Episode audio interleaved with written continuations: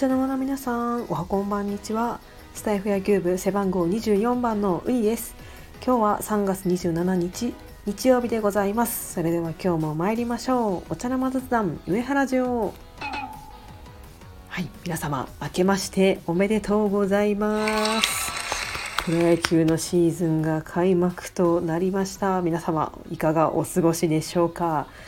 はい今日でね1カード目3試合が、えー、オリックスは終わりまして、まあ、結果から申し上げますと1勝2敗という負け越しのスタートとなりました。それでは1試合目から振り返りたいと思います。まずえ3月25日の開幕初戦でございますが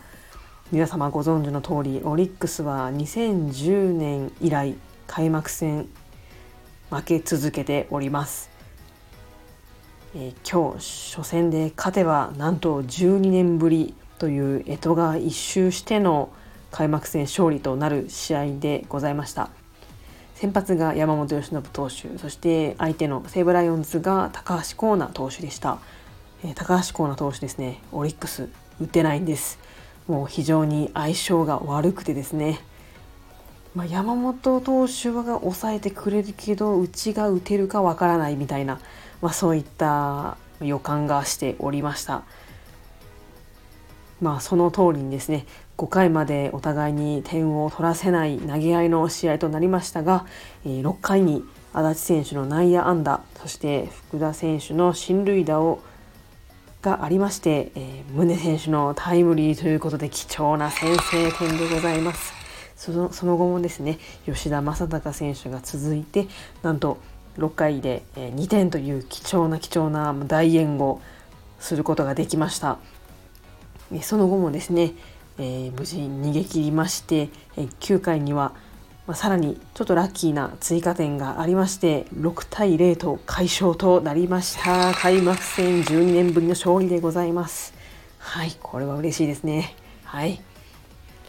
まあ、特にですね、まあ、山本投手の圧巻のピッチングはもちろんなんですが守備が特に光りましたね。え、まずは山本投手の、え、バントのこうフライのねフラフラと上がったのをダイビングキャッチしたっていうのから始まって、え、宗選手の、え、サードの座り込みながらのキャッチそして、え、一塁への完璧な投球そして、え、センター福田選手のダイビングキャッチこちらがありましたねもうその後のプロ野球ニュースでも取り上げていただきました。本当にオリックスはね守備が、えー、かなり強くなったなという印象があります。はい続いて第2試合3月26日土曜日でございます。えー、オリックスの先発昨年新人王の宮城投手そして相手がなんと今年のドラ1ルーキー隅田千尋投手でございました。まあ、相手がねわからないという状態ではありますがさすがに新人王ですし西武には特に強いと言われていた宮城投手なので、まあ、これももらっただろうと正直思っていました。まあ、しかしですね終わってみれば1安打無得点というもう完全にあの投げ込まれまして西武もですね、まあ、ちょっとポテンヒットという、まあ、アンラッキーなヒットがオリックスにとってはねアンラッキーなヒットがたくさん続いてしまって、えー、結局5対0という、まあ、乾杯をしてしまいました。はい、山川投手のホームランがねもう完璧でしたね。まあ、初回ではありますけど3点3、えー、スリーランホームランっていうので、まあ、3点ぐらいって最初は思ってたんですけどもう全然こっち打てる気配がなくてもう完全に負けてしまいました。まあ、ドライシなので、ね、これからどう化けるか分かりませんし、まあ、少なくともこの試合でオリックスに対する得意意識が芽生えたのではないかと今からとても恐怖恐怖でございます。はい、そして本日3月27日でございますがこの日は、えー、中島監督のお誕生日でございますおめでとうございますまあさすがにね中島監督のお誕生日なので勝ってお祝いの気持ちを込めて、えー、初戦のカードを終えていただきたかったものですがはい。オリックスの先発投手山崎総一郎投手。そして相手が、えー、渡辺投手でございました。まず、えー、試合の前半部分なんですけど、えー、こちら3回でね6得点しましてしかも山崎総一郎投手4回までなんとパーフェクトピッチングでえー、投げてくれました。もうこれはねもらいましたよね。はい。でチームの第1号となるラベロ選手のツーランホームランもありまして6対0と前半を終えていました。ところがですね5回からちょっとね調子を落としてしまってちょっとランナーを残しての、えー、降板となってしまいました。でねやっぱり西武の打線は強力ですね。もうなんか全員4番打者ぐらいのもう勝負せざるを得ないみたいな感じのね強力な打線がもう揃っていて、まあ、その通りのバッティングされましたね。特に山川選手はねもう2試合連続のホームランっていうのでも完全に攻略をされております。まああれよあれよと6点差をひっくり返されて最終的には6対7で、えー、試合が終わってしまいました。まあもう終わった直後はねもうなんかもう気分が沈みまくっててなんかなんかなんでこんな1試合の負けでこんな落ち込んでるんやろうっていうぐらい、ね、まあそれだけすごい悔しい負けをしてしまいました。まあ、そういった負けの試合ではあったんですけどその中でもやっぱりいいところはたくさんありました。えまず、え7回にね中継ぎで投げた山岡投手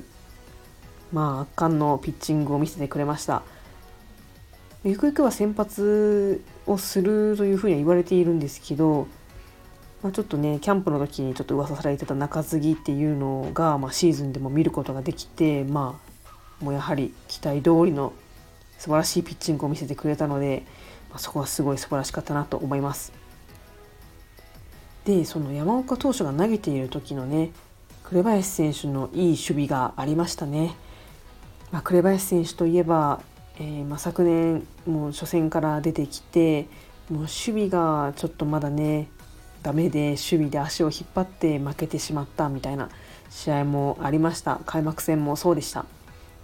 えー、しかしですね今日は山岡山岡投手が弾いたボールを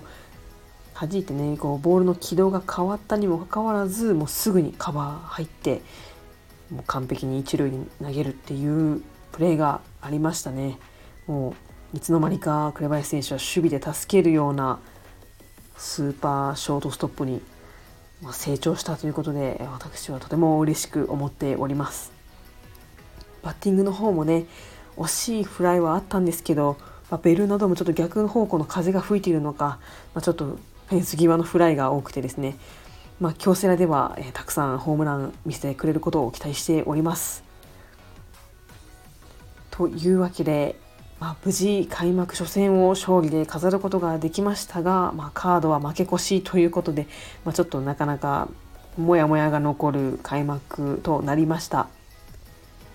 これからまたオリックスの試合がねたくさん見れるというのでとても楽しみにしております。配信もたくさん頑張りたいと思います。皆様どうぞお付き合いよろしくお願いいたします。